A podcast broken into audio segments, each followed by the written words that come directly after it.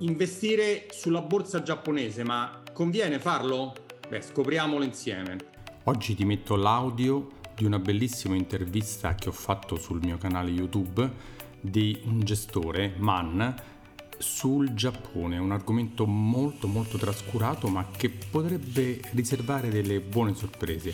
Ascolta tutta l'intervista che gli ho fatto perché ti spiegherà il gestore perché secondo lui potrebbe essere interessante investire anche sul Giappone e chiaramente non ti scordare di andare a vedere anche se vuoi l'intervista sul canale YouTube Finanza Semplice.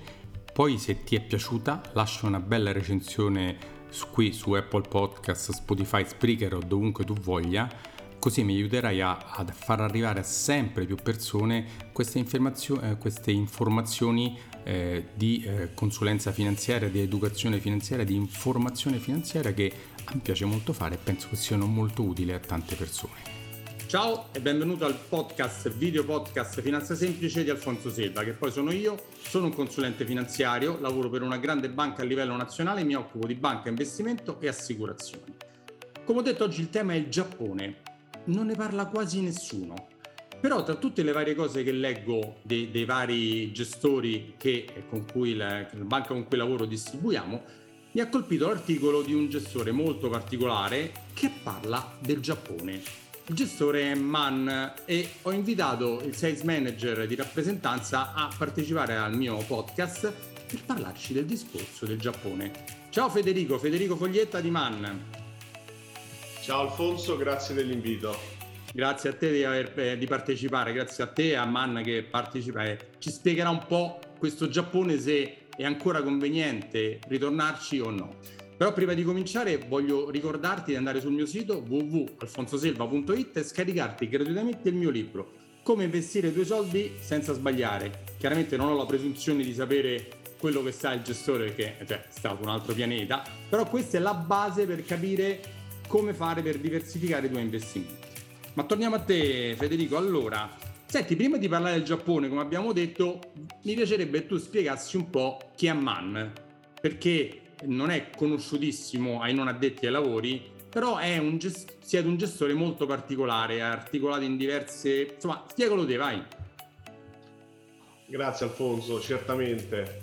Eh, Man Group è il maggiore hedge fund quotato al mondo abbiamo massa in gestione per oltre 150 miliardi di dollari e una delle caratteristiche distintive eh, di Man è il fatto di mettere al centro il fattore umano che però viene unito alla tecnologia. Eh, cosa significa? In questo, diciamo, dal punto di vista di eh, gestore che investe in tecnologia e chiaramente può offrire strategie quantitative, Man è un leader a livello globale la tecnologia diciamo, fa parte del nostro DNA, abbiamo oltre 35 anni di esperienza e sfruttiamo la potenza della tecnologia per migliorare le nostre prestazioni e l'efficienza nella generazione, negoziazione ed esecuzione di alfa. Inoltre anche all'interno della nostra piattaforma operativa, chiaramente. Federico, spiega sì. cos'è l'alfa, perché l'investitore normale non sa cos'è l'alfa nel, nel discorso di investimento. L'alfa è quel valore aggiunto, quell'eccesso di rendimento che il gestore può creare attraverso le proprie skills. Um, skills? Diciamo per esempio su un investitore azionario long only, l'alfa no, no, Aspetta Federico, Federico perdonami, devi usare le parole italiane, skills, long only, usa le parole italiane, ah. lo so che tu sei abituato in inglese, però devi usare le parole italiane o se le usi in inglese okay. poi in italiano. Sì, eh, perdonami, allora, l'alfa è eh, quel extra rendimento che il gestore genera attraverso le proprie capacità contro un determinato benchmark. Ipotizziamo un investimento azionario tradizionale, eh, l'alfa è l'extra rendimento che il gestore può offrire ai propri investitori. Facciamo un esempio, Quindi, se un indice di mercato che ne so, lo Standard Poor's, l'Eurostox fa il 10, voi puntate a fare il 12, il 13, il 15, insomma un po' di Noi più. Puntiamo a fare sopra il 10%. Qualsiasi percentuale al di là di questo 10% nell'esempio che tu hai fornito è l'alfa che il gestore può eh, offrire. E noi cerchiamo di offrire quest'alfa utilizzando il meglio che la tecnologia e diciamo eh, le tecniche matematiche di investimento ci possono fornire. Come tu hai detto all'inizio, Man è abbastanza complessa come società, nel senso che siamo costituiti da cinque divisioni diverse. Le più importanti, le le, le, due divisioni per le quali siamo maggiormente conosciute sono sicuramente quella di AHL, eh, che è proprio la divisione quantitativa che si avvale di tantissimi ricercatori ehm, e che cerca di utilizzare appunto modelli quantitativi e sistematici, matematici, per cercare di generare alfa per i propri clienti. Praticamente, siete, dei mega, siete dei mega cervelloni applicati alla finanza. Esattamente. Eh, l'altro fattore distintivo che abbiamo è quello di avere proprio perché ehm, abbiamo questo come dire, eh, DNA così quantitativo, abbiamo chiaramente una connessione con le università particolarmente stretta. E MAN può vantare una collaborazione esclusiva con l'Università di Oxford, dove eh, insieme a loro abbiamo fondato l'Oxford Man Institute. Però, mh, mm, hai detto una cosa all'inizio sul discorso che voi siete il più grande hedge fund al mondo, no? Quindi gli hedge fund Corretto. generalmente non sono accessibili alle persone normali, tra parentesi, cioè una persona che ha 100.000, 200.000 o 300.000 euro non può accedere a un hedge fund, no? Però voi invece... Corretto. Giusto? Quello che abbiamo fatto è che MAN, come ho detto prima, è il l'edge fund quotato maggiore al mondo. MAN è una società listata, siamo sulla borsa di Londra. Uh, dei 150 miliardi circa che ti ho detto prima abbiamo in gestione, 96 miliardi fanno parte proprio di questo tipo di strategie alternative note come hedge fund. Il resto sono anche tante strategie disponibili eh, tradizionali, ma eh, elaborate con eh, la nostra conoscenza in un mondo più sofisticato. Quindi cerchiamo di portare quello che impariamo nel mondo più sofisticato degli investimenti che esiste nel mondo più tradizionale, quindi offrendo anche strategie semplici alla portata di tutti gli investitori.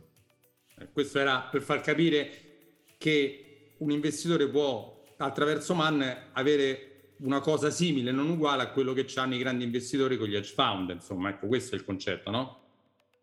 Esattamente. Allora, ho visto il vostro articolo bellissimo sul Giappone. Il Giappone quanti sono? 20-30 anni che non performa, insomma, sta là che vivacchia, no? Perché il Giappone ha problemi eh, con la, dello yen, ha problemi nell'invecchiamento della popolazione, c'ha un sacco di problematiche. Ha fatto delle grandi performance negli anni 90, no? Ricordo bene? E sì, poi sì, sì. sta un po' fermo là. Invece voi, diciamo che... voi ci puntate. Ma allora vorrei fare un passo indietro anche per eh, inquadrare la discussione sul perché il Giappone può essere interessante e può essere interessante riscoprirlo. Se noi guardiamo indietro e guardiamo a quello che è stata la strategia vincente degli ultimi dieci anni, effettivamente è stata quella di acquistare più azioni possibile, meglio ancora se delle 7 o 8 società a maggior capitalizzazione degli Stati Uniti. Quindi una strategia molto semplice, molto rischiosa da un lato, però è stata la strategia che ha sicuramente pagato di più. Ora però in questo nuovo mondo inflazionistico, questo mondo, questo modo di investire direi che non esiste più. E, e non credo che vi sarà necessariamente anche una ripresa V, diciamo, dei mercati che stiamo guardando in questo momento, eh, perché le banche centrali chiaramente devono continuare a combattere l'inflazione e non possono arrivare in soccorso dei mercati come hanno fatto in passato. Eh, penso quindi che si andrà piuttosto incontro a un periodo più simile a quello degli anni 70, eh, quando anche per recuperare perdite accumulate in una borsa ci sono voluti anche eh, molti anni. Per questo gli investitori devono iniziare a ragionare diversamente e in questa diversità eh, ci ritorna in aiuto il buon vecchio principio della diversificazione.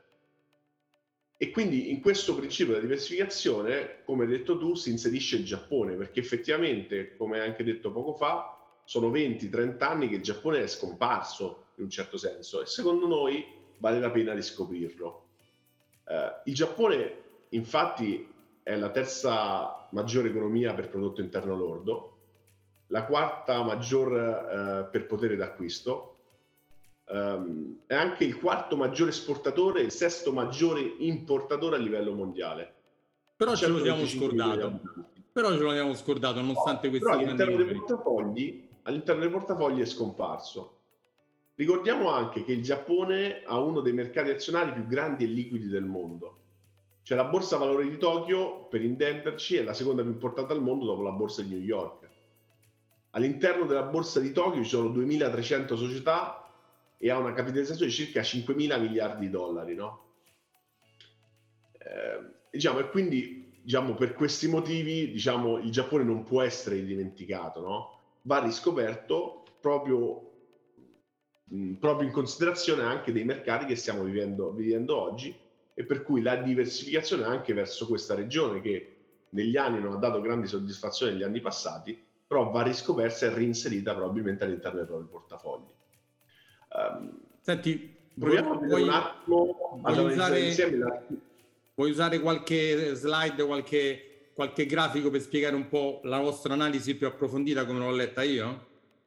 Sì, esatto, facciamo proprio riferimento all'articolo uh, al quale tu fai riferimento, provo a fare lo share dello screen.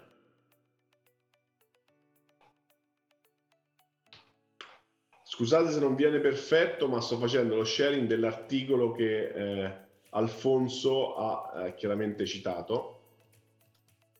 Spero che sì, si, sì, si vede, si vede. Vai, vai, si vede. Vabbè. Calcola che questo lo sentiranno anche, quindi usa dovizia di particolari per spiegare quello che quelli che eh, sul podcast non, non vedranno. Ma certamente. Allora, andiamo quindi a vedere quello che è successo nel Giappone negli ultimi anni. Eh, quasi dieci anni fa il primo ministro Shinzo Abe ha presentato la sua ricetta delle tre frecce contro la stagnazione che eh, stava colpendo l'economia giapponese ormai da, da, da decenni. La prima freccia era la politica monetaria espansiva, la seconda lo stimolo fiscale, la terza erano le riforme strutturali. In questo grafico qua che potete vedere, eh, noi abbiamo cercato di rappresentare eh, il capitale estero che era stato attirato inizialmente nel, nel mercato azionario giapponese a seguito di questa eh, diciamo, riforma economica di Shinzo Abe che venne appunto ribattezzata Abenomics. Okay?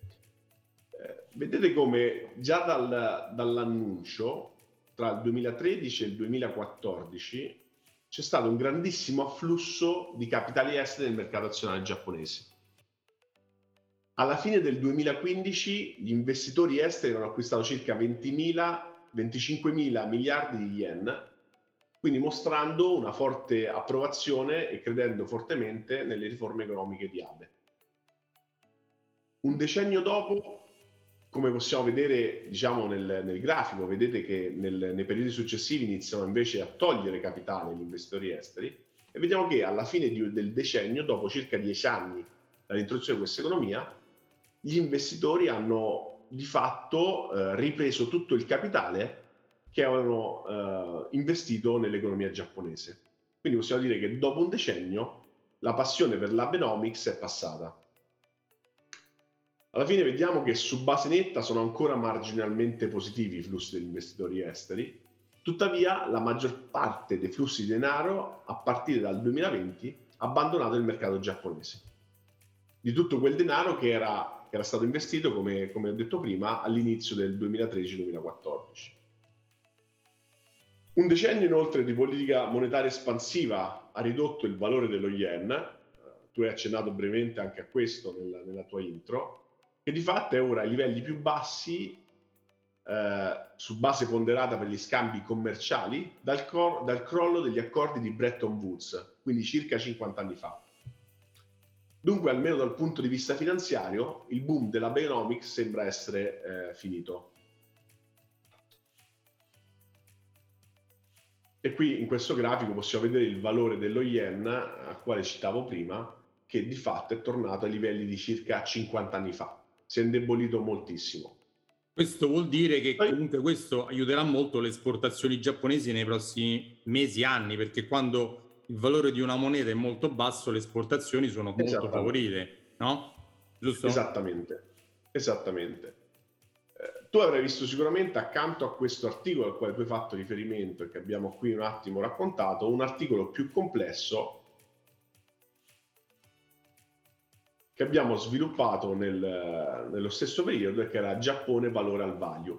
Perché un'altra caratteristica del mercato giapponese che lo rende particolarmente interessante in questo periodo è proprio il fatto di essere un mercato fondamentalmente value.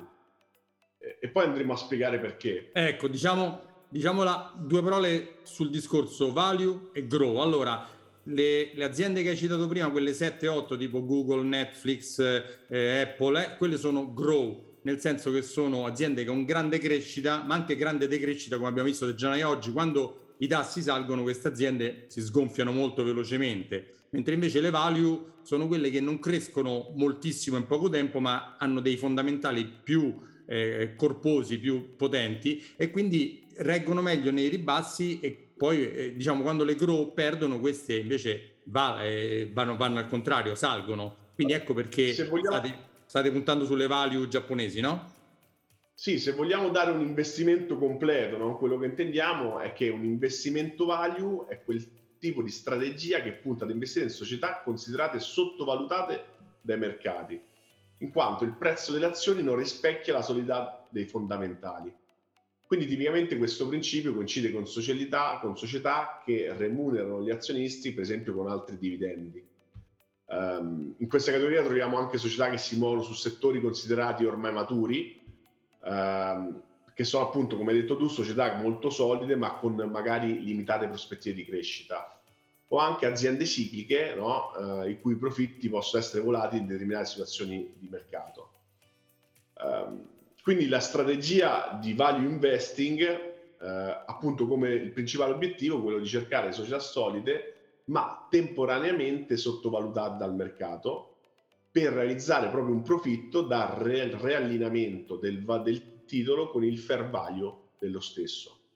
Come hai detto tu giustamente, si contrappongono invece le azioni growth, no? che sono invece azioni che possono essere premiate dal mercato nel breve termine alla luce di una potenziale crescita futura, no? E che oggi però non rappresentano, non presentano dei fondamentali solidi. Eh, ecco, il Giappone è una società che ha tanto value, eh, tuttavia eh, non tutto il value è uguale. Adesso poi andremo a vedere, a vedere perché. Certo, ehm, altrimenti uno, come hanno fatto tanti in questo periodo passato, si compra l'ETF che investe sul value dove insomma, sull'indice, però non differenzia fra un'azione e un'altra, mentre invece voi siete un gestore attivo che andate a, a, a scavare sotto il value cosa c'è veramente, poi andate a selezionare quelle che sono le value che secondo voi saliranno da quelle che magari vi vacchiano. Ecco, no, detto in modo semplice, no? Certo. Guarda questo, questo grafico che noi abbiamo riportato nell'articolo eh, effettivamente tu rappresenta varie linee di crescita del fattore value eh, o del fattore growth, di quando funziona uno o funziona l'altro, in diversi anni. No? Noi ne abbiamo evidenziati alcuni, questi rappresentano tutti gli ultimi di fatto oltre 25 anni. No? Mm-hmm. E abbiamo evidenziato gli anni più significativi in cui o ha fatto bene il fattore value, che dicevamo prima, o ha fatto bene il fattore growth. Se guardiamo a questo 2022 di come sta andando, vedi all'inizio di questo grafico c'è questa, c'è questa um, diciamo, linea amaranto, diciamo, um, diciamo rosso, rosso marena, no? Uh-huh. Eh, e vediamo come si è iniziato in maniera molto positiva per i titoli validi giapponesi, no? Gennaio è stato il mese in cui hanno registrato la miglior performance relativa rispetto ai titoli growth da maggio 2020, no? quindi da, più, da, oltre, da oltre 20 anni. Eh, questo però, come ti dicevo prima, non significa che gli investitori possono puntare tutto solo sul fattore value. Oggi più che mai, infatti, è importante saper distinguere tra value e value, e, e perché come evitiamo i titoli azionari con multipli stratosferici, dobbiamo tenere presente che in un contesto di rialzo dei tassi potrebbe essere letale per i titoli che hanno fondamentali più deboli. Quindi bisogna evitare quella trappola di value che si potrebbe creare, cioè ci possono essere alcuni titoli che sono giustamente sottovalutati dal mercato. Um, ancora qui, se noi guardiamo al 2021, è stato in generale un anno molto buono per le società a grande capitalizzazione, cioè le società che hanno maggior valore di mercato. La performance di queste si è concentrata in realtà nella prima parte dell'anno, quando il contesto di mercato era caratterizzato dalla grande reflazione, cioè post-Covid, avevamo ancora tutto quel, eh, quel beneficio di riaperture, no? quindi di reflazione dell'economia, con tassi di interesse in rialzo e più una più generalizzata ripresa economica. Con, la fine, con la fine però di questo movimento di reflazione si è esaurita anche in parte la, la ripresa del segmento value nel 2021 no? e soprattutto nella parte finale dell'anno, dove abbiamo visto il settore delle big tech che è riemerso no, nell'ultima parte dell'anno. Di conseguenza, se guardiamo oggi alle azioni value in Giappone, sono ancora scambiate a multipli molto bassi rispetto ai titoli growth.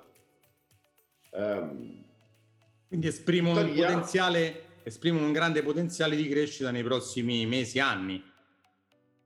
E questo, questo è quello che, eh, che potremmo aspettarci. Eh, per anni infatti gli investitori sono stati disposti ad acquistare titoli di alta qualità indipendentemente dai prezzi e dalle valutazioni, adottando semplicemente uno stile di investimento buy and hold, no? quindi da cassettista eh, focalizzato esclusivamente sulla qualità delle aziende.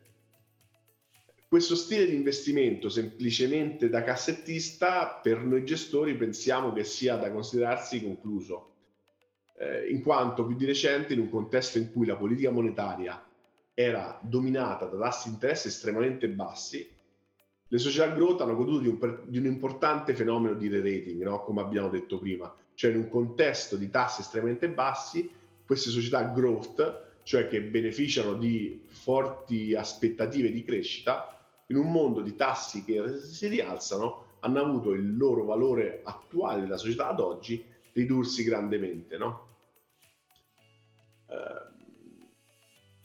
tutte, e, e, nonostante le recenti correzioni che abbiamo avuto a seguito della rotazione, quindi dal growth al value che abbiamo detto già nel 2021, ehm, le quotazioni del value risultano ancora molto molto interessanti.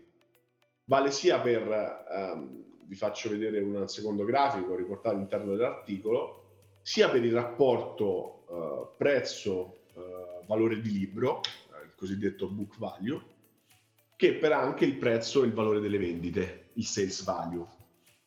Eh, questi due rapporti, il prezzo sul valore di libro e il prezzo sul valore delle vendite, dovrebbero essere considerati una guida per le valorizzazioni del lungo periodo. Uh, se noi guardiamo diciamo questi il grafico di destra um, che appunto il prezzo sul valore di, sul rapporto il prezzo il rapporto prezzo valore di libro vediamo che ehm, la valorizzazione della società value rimane ancora storicamente bassa rispetto ai minimi del 2008-2009 eh, e non sono state impattate da nessun fenomeno di re-rating come è accaduto invece per esempio sui titoli growth alla fine del 2021 che anche se adesso diciamo si sta correggendo. Um, quindi solamente per ribadire il concetto, i titoli value giapponesi sono ancora molto depressi rispetto alle società growth e riteniamo che questo presenti un ampio margine di rivalutazione, soprattutto considerando le favorevoli condizioni macroeconomiche. Eh, Infatti, senti, eh, ti volevo fare una domanda, no? che un po' chi, chi, segue un po' le cose eh, economiche, ma il Giappone ha un altissimo debito eh, pubblico, no? eh, anche molto più alto del nostro, quanto sono? 250%, quanto sono arrivati? Sì, sì, sono a livelli ben superiori a quello dell'Italia che è considerato l'alunno cattivo, diciamo. Questo non crea dei problemi per la borsa, per tutto il loro, anche il comparto obbligazionario, cioè non, non, non potrebbe creare, dei, noi ce lo crea il problema, no? Lo spread rispetto al Bund, al Bund tedesco. Eh, allora, qui ti rispondo, eh, forse rimarcando la principale differenza tra i due mercati, tra il mercato italiano e il mercato giapponese. Come ho fatto vedere nella, nella prima slide no, che ho ripreso dall'articolo, quindi con l'afflusso di come l'afflusso di capitali esteri possa influenzare l'andamento dei mercati eh, giapponesi. Stessa cosa vale diciamo, per, um, diciamo per, per il debito, nel senso che il Giappone si contraddistingue rispetto ad altri paesi, in particolare l'Italia, perché i compratori domestici acquistano la quasi interezza del, del debito emesso e sono quasi totalmente loro i partecipanti anche nel mercato azionario.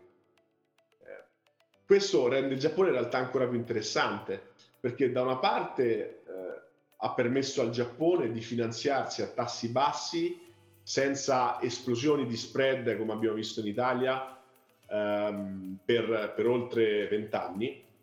sappiamo che lì i tassi bassi ormai diciamo, sono, una, eh, diciamo, sono una realtà da, da, da, da moltissimi anni eh, e non hanno avuto grossi scossoni. Um, e in più eh, il flusso, il fatto che il Giappone adesso sia poco investito dagli investitori esteri, hai visto la prima slide in cui avevo fatto vedere come circa dieci anni fa con l'Abenomics ci fosse stato un flusso molto grande di capitale estero che era entrato e poi negli anni successivi è uscito dal Giappone. E quindi ancora oggi diciamo è sottoinvestito. E questo rappresenta un'opportunità perché nel momento in cui questi capitali ritornano in Giappone, attirati anche da un yen molto favorevole, come hai accennato all'inizio, ehm, diciamo, può portare diciamo, un maggiore re-rating diciamo, del, de, dei mercati.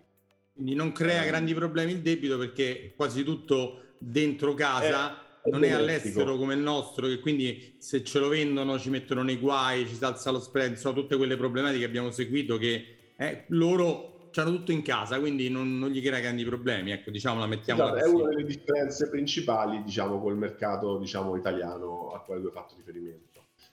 Eh, volevo approfondire un attimo anche cosa intendevo per favorevoli condizioni macroeconomiche, okay. nel senso che eh, chiaramente parlare di condizioni macroeconomiche favorevoli in questo contesto non è, diciamo, non è scontato, no? quindi voglio forse eh, spiegare meglio cosa, cosa intendevo.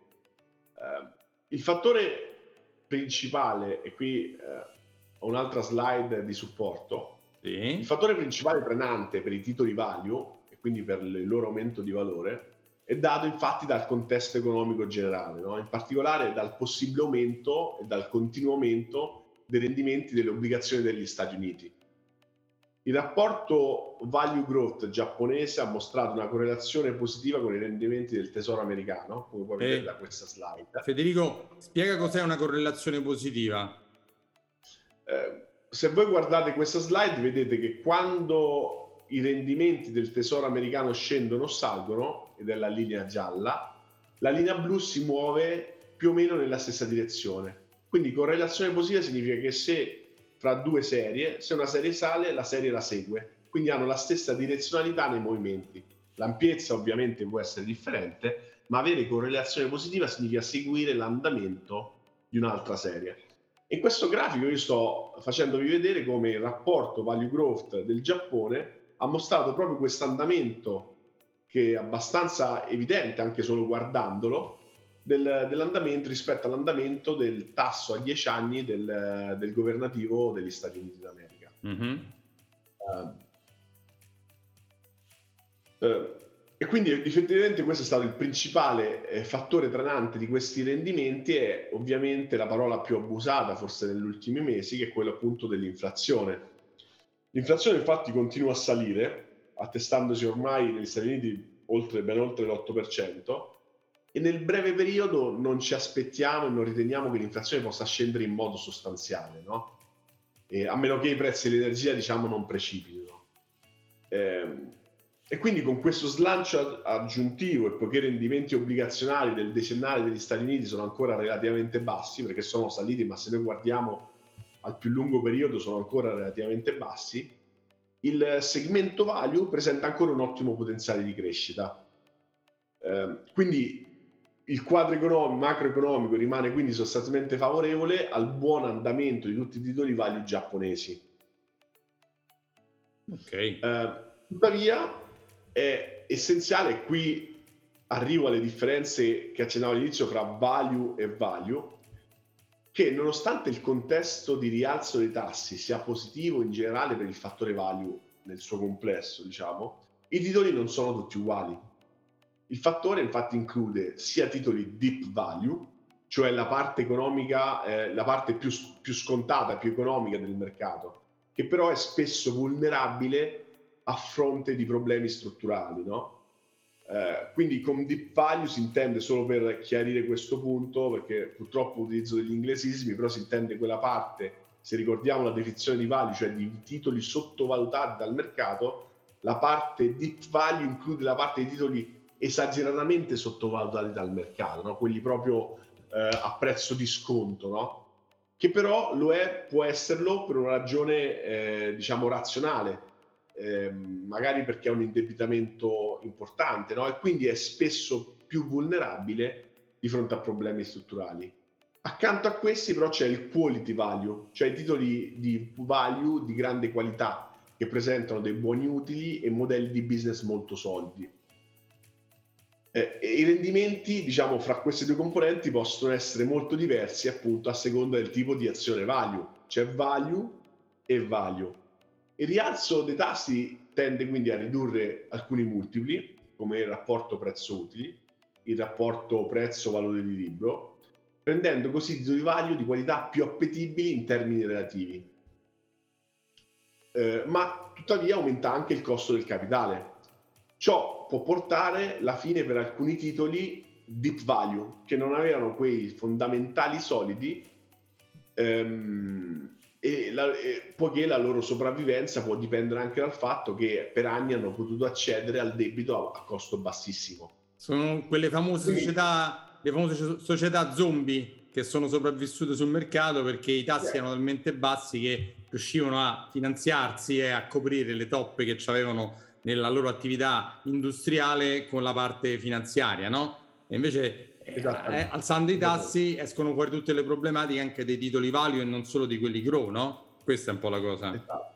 Esattamente, perché eh, quindi sottolineo come siamo assolutamente consapevoli di questo tipo di dicotomia e crediamo che gli investitori dovrebbero cercare di evitare potenziali trappole, privilegiando quindi le società che sono in grado di fornire un flusso di utili più stabile. Um, quindi i titoli value che mostrano caratteristiche di qualità uh, presenteranno in questo contesto che ho descritto un netto vantaggio competitivo che è individuabile dagli investitori. Um, per esempio in Giappone si tratta uh, di titoli del settore manifatturiero, uh, per esempio in particolare anzi delle case automobilistiche. Um, noi pensiamo che il Giappone possa vantare due produttori di veicoli ibridi leader a livello mondiale e quindi mentre il mondo uh, sta passando, sta transitando verso i veicoli elettrici, emerge con evidenza l'aspetto qualitativo delle aziende del settore auto giapponese. Federico, uh, chiaramente, Federico, chiaramente è molto facile no, per l'investitore privato andare a capire quali sono i value migliori e i value, value peggiori, vero? È facilissimo, no? che ci vuole? Ma allora, diciamo, non è facile, per quello ci si affida a consulenti come te e diciamo a gestori come noi, no? Um... Ho fatto una battuta ironica perché allora devono andare a vedere i bilanci, capire che tipo di società sono, sono società giapponesi, eh, lontane, cioè, e, e, questo solo per rimanere nell'ambito Giappone, perché poi c'è anche tutto il resto del mondo da applicare questa vostra, diciamo, eh, metodologia che non va applicata solo al Giappone, ma anche so, all'America, alla, alla Cina, all'Inghilterra, a tutti gli altri paesi ogni posto ha una cosa del genere. Quindi ho fatto una battuta per dire perché molti pensano, vabbè, ma io mi compro boh, Toyota perché la conosco. E potrebbe non essere Toyota quella giusta da comprare, no? Esattamente, lì entriamo in gioco, diciamo, eh, noi gestori e voi consulenti, fortunatamente. No, eh, dico, noi... sottolineare un altro aspetto, però, accanto Vai. alla solidità del modello di business, quindi che ho detto prima, e sì. alla solidità nel, nel produrre utili negli anni, un altro aspetto veramente interessante che contraddistingue i titoli value di qualità è quello della governance. E devo dire che i nostri gestori, e diciamo quello che noi vediamo sull'azionale giapponese, sono abbastanza entusiasti delle riforme della corporate governance che si stanno attuando negli ultimi anni in Giappone e stanno avendo anche un profondo impatto sul mercato. No? E sempre più investitori attivisti cercano pubblicamente eh, esercitano pubblicamente pressione sul management di alcune società giapponesi eh, che ritengono per esempio che siano rimaste indietro sul fronte della governance. No? Ricordate che il Giappone eh, sembrava un mercato chiuso, no? adesso in realtà eh, si sta aprendo nel senso che investitori attivisti sanno, possono fare pressione diciamo, sui board aziendali per, fare, per migliorare la governance e, sta avendo delle, delle, grandi ripercussioni positive sull'andamento delle quotazioni. No? E ci sono vari esempi di alto profilo che dimostrano appunto il successo di questi investitori attivisti, come possono essere gestori attivi, no? come Man e come tanti altri, eh, che stanno avendo appunto un gran successo nel, nel paese del sollevante. Quindi ricapitolando, vediamo se ho capito la, la vostra view, è che il Giappone ha tutti questi elementi positivi che potrebbero nei prossimi mesi e anni portare una sovrapperformance rispetto a quello di altri paesi che invece non hanno tutti questi fondamentali che voi avete trovato in Giappone.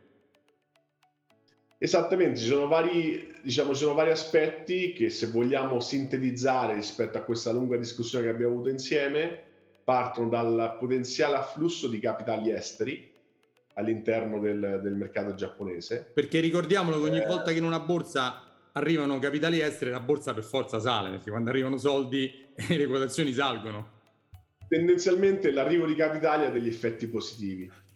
Uh, inoltre il contesto macroeconomico che dovrebbe andare a favorire il buon andamento dei titoli value e la presenza all'interno del Giappone di titoli value che sono ancora fortemente a sconto. Quindi basse valorizzazioni, valorizzazioni e, aumento, eh, e l'aumento anche poi dei rendimenti degli Stati Uniti che come ti ho fatto vedere prima sono correlate abbastanza con il value giapponese.